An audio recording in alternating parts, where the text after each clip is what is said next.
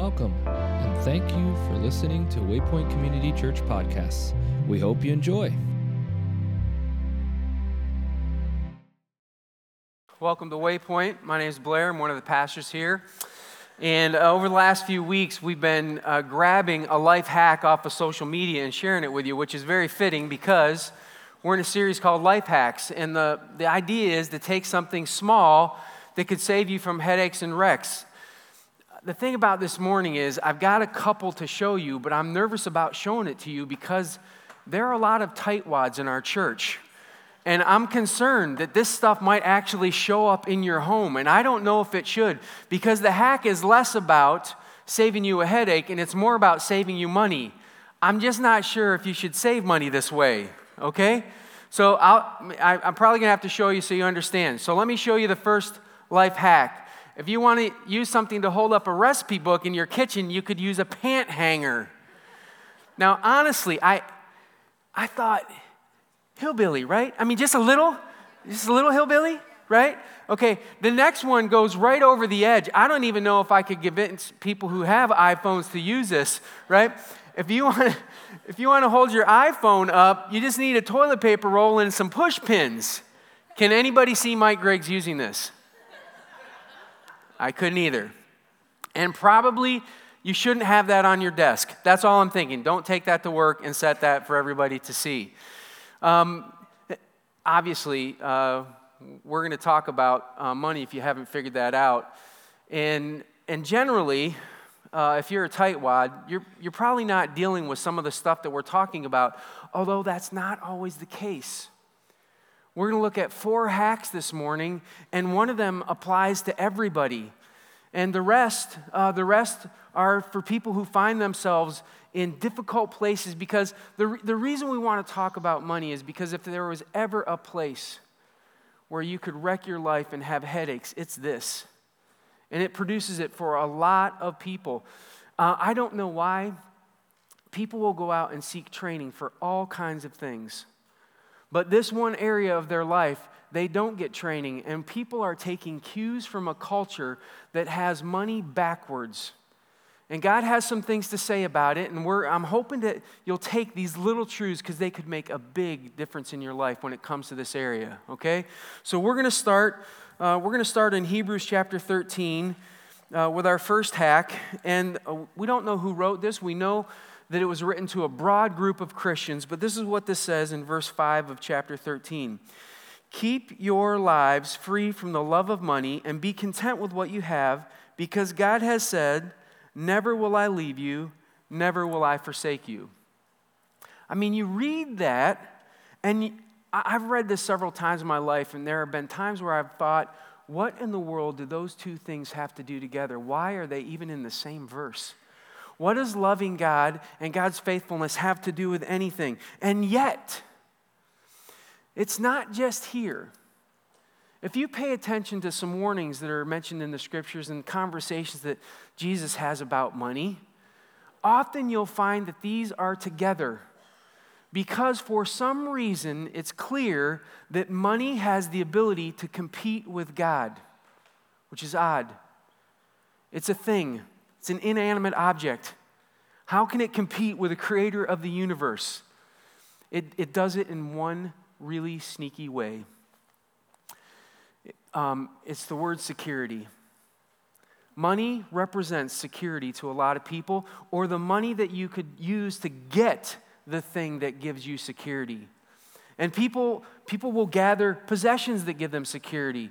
They'll think the money gives them security. They'll think status gives them security. And that money gives them access to that. Here's the thing see, even a tightwad can get pulled into this. Because if you're saving because you find your security in that thing, you're at risk. There, there's a lot of talk in the church, and I, I actually think it's a good thing, where there's conversations around having financial security. I think most of those conversations are about finding wise ways to use the resources that God gives into your life. But where it can go off the track is that when it starts to become this thing that feeds a security issue in your life, and here's the deal you're the only one who knows that. You're the only one who knows if you're saving that money because it gives you a sense of security if you have it. You're the only one who knows that when you go to make that purchase, that you're doing that because you think more would be better and it would give you a sense of security if you just had more. You're the only one who knows. If you're making that purchase to compete with the neighbors or your friends or other people so that they see what you have, this, this stuff is like it sneaks into our lives and it permeates because this is what our culture holds. And here's the problem with this the thing that you place your security in, you give your loyalty to, you give your time to, you give your energy to, it naturally flows to that. And that's why it competes with God. Because the, the thing you place your security in gets your time and attention. And here's the, here's the terrible thing about this money gives you a false sense of security. Because if you've talked to people who have adopted the culture's values on this and you ask them, how much possessions are enough? How much money is enough? How much status is enough? You know what their answer is? Just a little bit more. Just a little bit more. It's never enough. It leaves you craving and chasing and unsatisfied all the time. There is only one thing that grants you contentment, and that is trusting a God who understands your needs and your life more than you do. And because you understand that He loves you, you place your security with Him. And you handle your money in a way that honors God instead of placing it in a place where it becomes your security. Here's the life hack it's small um, but it's difficult. You can choose to love money or God. You should choose wisely. Both of them will represent a different set of security for you. But one is a false sense, and you will have a choice. You can choose to love God or money. You should choose wisely because one will wreck your life and give you headaches and the other one will give you contentment that you can't explain to anybody else because you have this trust in this creator. Hack number one. Hack number two. This one, um, I knew it was bad. When I went and did the research, I was shocked. I, I was shocked at how bad it was. Uh, this is accepted around the country right now. Uh, all kinds of people have done surveys. They're all arriving at the same conclusion to this simple question How much money do you have saved? The answer to that is 79% of the people in our country have zero to $1,000, and that's it. I'll show you the little graph.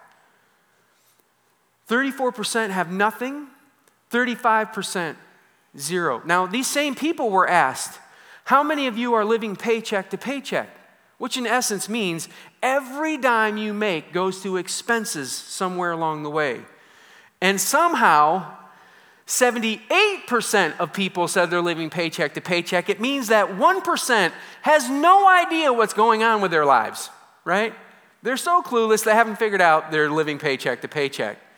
It's, it's that big, it's that many people who have nothing. All right? Why is that a problem? Well, I want you to see what the scriptures say first, and then we'll talk about the problem. Um, in Proverbs uh, 13 22, it says this A good person leaves an inheritance for their children's children. The only way to leave an inheritance, and I get it, I get that there's all kinds of inheritances that you can leave, but we're talking about money with this section of scripture here. And the only way that you could possibly leave an inheritance is if you've saved something. But if you're, if you're at zero to a thousand, 79% of our country, you're probably not pulling this off. In verse uh, 11 of the same chapter, it says, Dishonest money dwindles away, but whoever gathers money little by little grows. It grows. Why is this a big deal? Um, we're talking, by the way, about the habit of saving. That's what they're describing here this incremental, little, little by little growth of savings over time. And um, it's not done to give you a sense of security. It's done because you're wise. Why? If you've lived it all, you can, you can be a teenager and you already know this. Life isn't easy. There are bumps in the road, there are twists and turns you can't see coming, and I don't know why, but a lot of them have to do with money. You don't choose to get into an accident or to get sick, but it can happen to you, and you'll need resources for that. You, you want to make some life choices that go in this direction or that direction, but you can't because there's no resources for you to do that. Things break down that you need often at the worst possible time. And this is what happens with bumps in the road. If you have wisely saved some money, you can put yourself in a position to pay for that and to get back up and to keep moving. But for a lot of people, the smallest disruption wrecks their life, creates headaches for them because there's no margin. They have nothing saved. Now, um, because of, I've, I've had this conversation with so many people over the years, and I know, I know the standard response. I would save money if I, if I could, but I can't because I'm, I have too many expenses. And you're nailing it. You're, you're hitting it right on the head because when it comes down to financial stuff, there's only two solutions generally to your problems. You either make more money or you find a different way to spend what you make. And how many people do you think believe that the best solution is to make more money? Almost all of them. But from what I've seen, I watched, I watched a son of mine who was financially wrecking his life finally have the light bulb go off that maybe it would be wise if I followed God's advice and saved some money. And in a year's time, he squirreled away $5,000. He wasn't making very much. But he did that on the spending side. I'm not, I'm not saying this to be insulting to you. I don't know your situation. But I have watched a lot of people go through this. And I'm convinced that if you want to find a way to start saving little by little, you're going to have to take control on the spending side of what you're doing. Uh, because of that, I want to give you some practical things that I think you could do. This is the one that I've, when I've talked to people about this, they often say, What you're saying is impossible. I can't. I'd save if I could. So let me give you some options that you maybe should consider for real practical steps to get to a place where you could save little by little. Okay? Um, number one, I'm just going to give you five quick ones. Number one, you should have a budget. A lot of people hate those because they think they're restricting. I think they're freeing. They, they help you understand that you've saved money for all of your expenses and that they're going to be covered at some point, and now you're just working the plan. If you have a budget, you can do this next one. Um, with your uh, pay, if you get paid on a weekly basis, you get 52 checks a year. But most of those months, you only get four. Well, what if you could figure out how to live on four checks every month? A budget would help you do that. If you're getting bi- paid bi weekly, you get 26 checks, 26 checks. You could learn to do this on two checks a month. That means that a couple times a year or four times a year, if you're paid weekly, you get a check that's outside of your budget. And you could use a lot of that as savings. My wife and I have done this over the years, and we've found that as a way to say, this is found money. Like we don't need it in our budget, so we're, we're going to save it. But you have to have a budget in order for you to pull this one off. Okay? Now, number three, this is a really simple thing that you could do. Do a 50 50 split with your raises and found money. If, if you um, were just given a raise, you can go and look at how much did I make last year, how much am I going to make now, and then split the difference 50 50. Put half of that aside. You weren't living on that before, so you didn't need it. You were finding a way to get by. So if you if you split it 50-50 and you start saving that and you do that year after year after year after 5 years you'll be shocked at how much money you're able to put aside and save every paycheck. It's just because it's a little bit followed by a little bit followed by a little bit. Um, a fourth thing that you could do save your tax return. I know it's crazy. Everybody says, no, go out and get something big. Go do something that you're going to love, right? If you don't have any savings, if you're in that 79% of people, put that aside and save it. Decide that that's not going to be fun money, that's going to be some money that you're going to put aside for bumps in the road, and, and that you'll be wise about that. Fifth one this is just a simple little thing. If your business that you're working at has a matching 401k, you should be involved in that. There is no other investment that you will find in your life where you can get 100% return on your money in one year. But you could there. If they just if they just offer 3% and you put in 3%, you now have saved 6% of your money for a year. That's little by little. The wisdom from the scriptures isn't that you have to go and find a way to gather huge sums right away. It's doing it little by little, making wise choices and decisions. The, the value of this is that when you decide to save, you actually have to live a different kind of life. Because the people that you're around, they're spending every dime they can. And if you've decided to keep up with them, if you've decided you want to look like they look, then you're going to have to do the same thing. But if you can accept a different lifestyle, a different choices that you can make, you can start saving some money. Little by little, it would be a wise thing for you to do. Okay? Little by little, it grows. Let me take you to um, Proverbs 22 7 for our next hack. Um, quite simply, debt is not your friend. Debt is not your friend. Listen to what the scriptures have to say. The rich rule over the poor, and the borrower is a slave to the lender.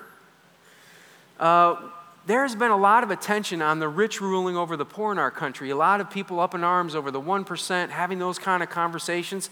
I wish they would pay as much attention to the other side. The fact that if you're a borrower, you are putting yourself in a very difficult spot. Can I give you an example?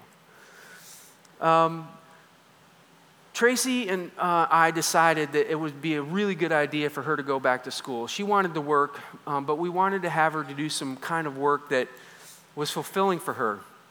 So for three years, she went to IUSB, and using grants and uh, different scholarships, and we paid some cash. Three years she went without us incurring any debt. And we got to a place where we realized that her ability to finish at that school was going to be diminished. It wasn't probably going to happen. And the school that she was going to have to go to was going to be very expensive. And the only way for us to do that is if we took on some debt. And so we, with our eyes wide open, we made that choice. And, um, and she went and she got that education that allowed her to get a job. But here's the thing I, I hate that and we were aggressively paying that down until, um, until I found out that her workplace offered a benefit where they would pay up to $9,000 of that school bill and um, over a period of years. And so I slowed down. Like, I was like, let's back this down. I think I'd like to get 9,000 from somebody else. But here's the, here's the way this works. My wife works full time because she has to. We have debt. It's in charge. We like to use that money for other things, but it gets first priority because it has to be paid. And so I, we've become a slave to that thing that we're indebted to. And people have done this with all kinds of things. The worst um, is if when you put yourself in a place with credit cards because they charge you a huge interest rate and they ask you to pay it back slowly and they are bleeding you dry. They are taking you to the cleaners. And a lot of people haven't figured out that you've become a slave to that. What you want to do, the priorities that you want to set, the direction that you want to go in life, you don't get to do that until your debt's paid. Now, there's, there's some debt that I get. There's some like housing stuff. But even then, some people stretch and they put themselves in a terrible position where they're now a slave to that. It owns them. It's not your friend. You want to get to a place where that stuff is paid off and you have some freedom. I know a few people who've recently paid off their homes, and the relief they talk about, like they're, they're talking about early retirement, they're talking about all kinds of things that they didn't have options to even consider until that happened. Uh, why? Because debt's not your friend. You've become a slave and you will work for it. And until you can get rid of it, it will own your life and push you around. I know. I'm dealing with it too. Okay? Um, last hack. Uh, this one, uh, this one is important, but it also comes with a risk. And the reason it comes with a risk is I think, uh, quite truthfully, the church should probably be talking about money more. And one of the reasons it doesn't is because people make a lot of assumptions about um, about church's motives, about my motives. Uh, I know this firsthand. We, a couple years ago, uh, my wife and I built a home. We had dreamed about doing that for a long period of time. And uh, people didn't know our situation. They didn't know how much equity we had in the home that we sold. They didn't know how um, we managed stuff on our expenses side. They didn't know, like, they didn't, they didn't know all the details of that. But we were confronted with people who made assumptions that the church had gone out of its way to give us extra money so that we could live there. They didn't know that my wife was now working, they didn't know all of that kind of stuff. And we considered selling our house for a while because we, um, we we're like, what do we do? None of that's true, but here we are kind of labeled with this thing that the church the church has done some terrible stuff when it comes to money i can't I can't necessarily fault people for having those kind of thoughts. It's just hard when they're laid on you. We, um, we've made some decisions about money so that, so that on days like this, I can tell you what I think is true. And, and that you won't assume the worst about why I'm saying what I'm saying. This wisdom that I'm about to share with you has been around for a long period of time, and I believe it's one of the best antidotes for all of the problems that come with money. It uh, starts in Psalm 37 21. The wicked borrow and do not repay. Just in case, if you were wondering, if God expected you to be a slave to your debt, to not pay that puts you in a category that is not flattering in God's eyes. You should repay what you borrow. But this is what it says But the righteous give generously. You have, cha- you have choices. You can be the kind of person who takes, you can be the kind of person who gives. Paul says this in 2 Corinthians 9 7. Each of you should give what you have decided in your heart to give, not reluctantly or under compulsion, for God loves a cheerful giver. You just, you just read one of the reasons um, that Waypoint makes some of the choices that we make when it comes to money around here. If you have noticed, we don't pass a plate, we don't do those sorts of things because we think there's a couple boundaries that we've got to adhere to. Uh, we've got to find a way um, so that people aren't doing this reluctantly. Oh, somebody's watching. Somebody thinks I'm going to be doing this. I got to do this because people are watching what I'm going to do. And they give it but they give it reluctantly. Or compulsion, where there, there becomes a heavy sales pitch where we're asking or demanding money. Um, it's a boundary that God says, no, that's not what I want for my people.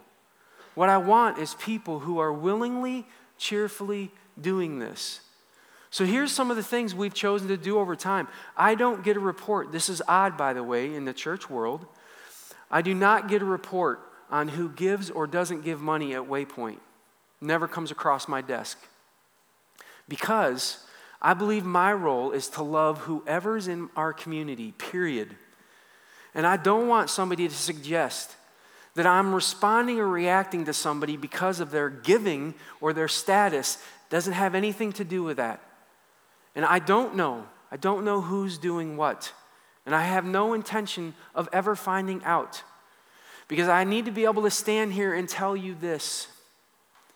You should give somewhere. If it's not here at Waypoint, I don't care. You should give money because it acts as an antidote for all of those things that we just talked about. See, if you think money's your security, the thing that you might have to do to start putting it in its place is to give it away. To say, no, I'm going to actually give to something that I care about more, which is God's kingdom. When, when, when people give money to Waypoint, I don't look at it as Waypoint's money.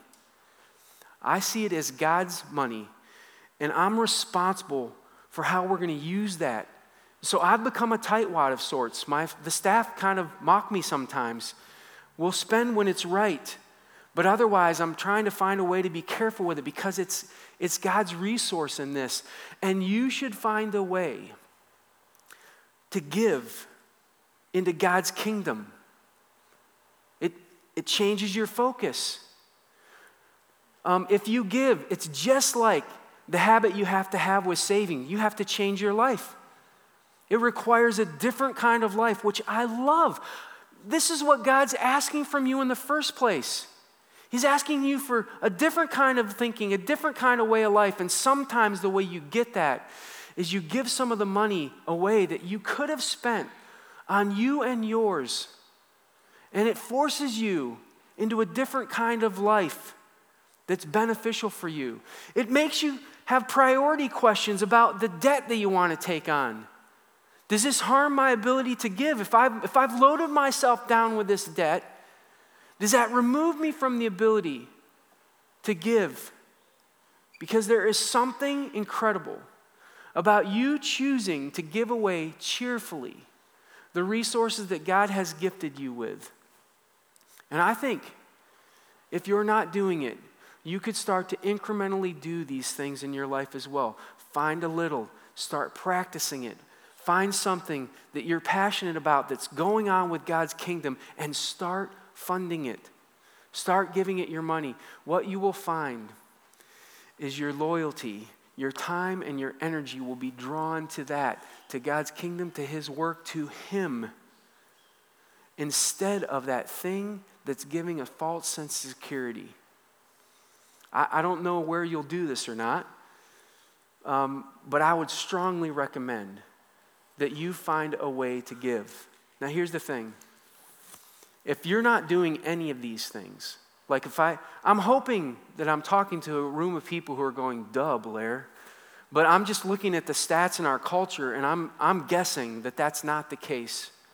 There's a lot of people here with a lot of financial difficulties that, that you've got the headaches and the wrecks happening um, because you've taken on some of the culture's way of doing things. Here's what I'd like you to consider doing you need to get some training. You need to decide to invest some of your time and your money to go and get the training that you need. So, Waypoint is going to offer a class. It costs money, we don't get a dime. The organization who does this, called Financial Peace University, collects all of that money because they believe that you have to have skin in the game for you to take their advice seriously. Our volunteer is giving her time because she has seen the wrecks and the headaches that money has caused in people's lives, and she doesn't want that for you. So she's doing all of that on her own as a volunteer. Um, the information is at the info center. If you're wondering, what in the world could I expect? Well, you could expect it to look a little bit like this. Financial Peace University began about 20 years ago, and now today we've had over one and a half million families go through this course. This is the place where we start happening to our money, where we start aiming our dollars at our goals. You got to make your money behave. You work too hard to get to the end of your life and be broke. There's a massive group of people out there trying to sell you stuff. They want to interrupt your plan. Don't cash out your 401k. I know your 401k looks like a 201k. Remain calm. The only people that get hurt on a roller coaster are those that jump off. God's all in this thing. He's all about fixing you, He's all about fixing me. There's a redemption story built into this whole thing. And every time I give, every time I understand I'm not an owner, I move along that spectrum from selfish to selfless. Now, this is a boot camp. I'm your coach. I've had some good coaches and they lit me up a time or two, but it caused me to go places I couldn't go otherwise. You change your life when you get sick and tired of being sick and tired, or you say, I've had it. This is how you get out of debt. You got to run for your life. You got to run, run, run, run. You got to bust it. You got to go like your life depends on it.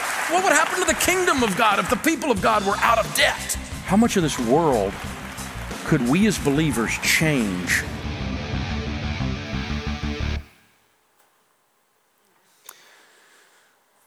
Yeah, a lot of that. If you haven't done that class before, strongly recommend that you put yourself in a place where you're understanding what God has to say about this. And piece by piece, you can start protecting yourself from the wrecks and the headaches that are going to come. Don't be part of the 79% who get to the end of their lifetime, have nothing, and struggle hard. There's a different way. It's God's way. And I, ho- I hope you'll put yourself in a position to listen to His wisdom. Can I pray with you real quick? Uh, God, uh, when it comes to money, it's a touchy subject. Uh, the church has not done uh, the world a service on this. We've had uh, people who've ripped people off, who've uh, gathered money for their own endeavors bigger and better and stronger. But it doesn't change the fact that your wisdom is wisdom. And I ask you would help us to get past all of that smoke, all of the distraction, and to take an honest look at what the scriptures have to say about what you have to say about our money. Give us the courage to lean in and to start living in a way that honors you, that avoids the wrecks that doesn't place our security in a false place that just keeps robbing us. God, I ask that you would um, work through this crowd right now. You know the people who need to step up and go to that class. They, they need help. So I ask that you, um, your spirit, would just nudge them, push them, and that they would make a decision to start getting this area of their life right. We love you don't want to wreck our lives. Want to honor you. Give us wisdom in this area in Jesus' name. Amen. We are so glad you're able to experience what's happening here at Waypoint Community Church through our podcasts. Our prayer is that these resources are a blessing to you. Please be sure to catch us again next time.